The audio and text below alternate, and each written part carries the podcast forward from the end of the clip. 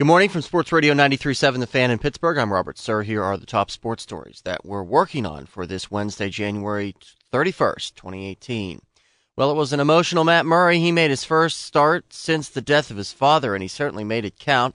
Murray stopping forty of forty-two shots in a five two win over San Jose last night. Great feeling, obviously, getting back to normal and uh, getting a good game like that and getting a win for the team. Uh, you know, points are important right now, and every game means so much, so...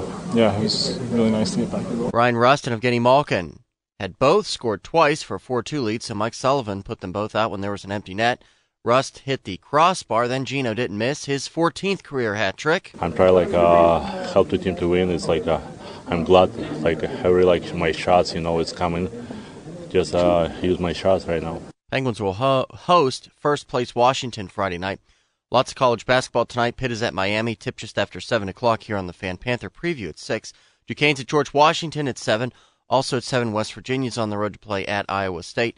Penn State plays at Michigan State at six thirty. A big N F L trade on on Tuesday. Kansas City traded quarterback Alex Smith to the Redskins for cornerback Kendall Fuller and a third-round draft pick.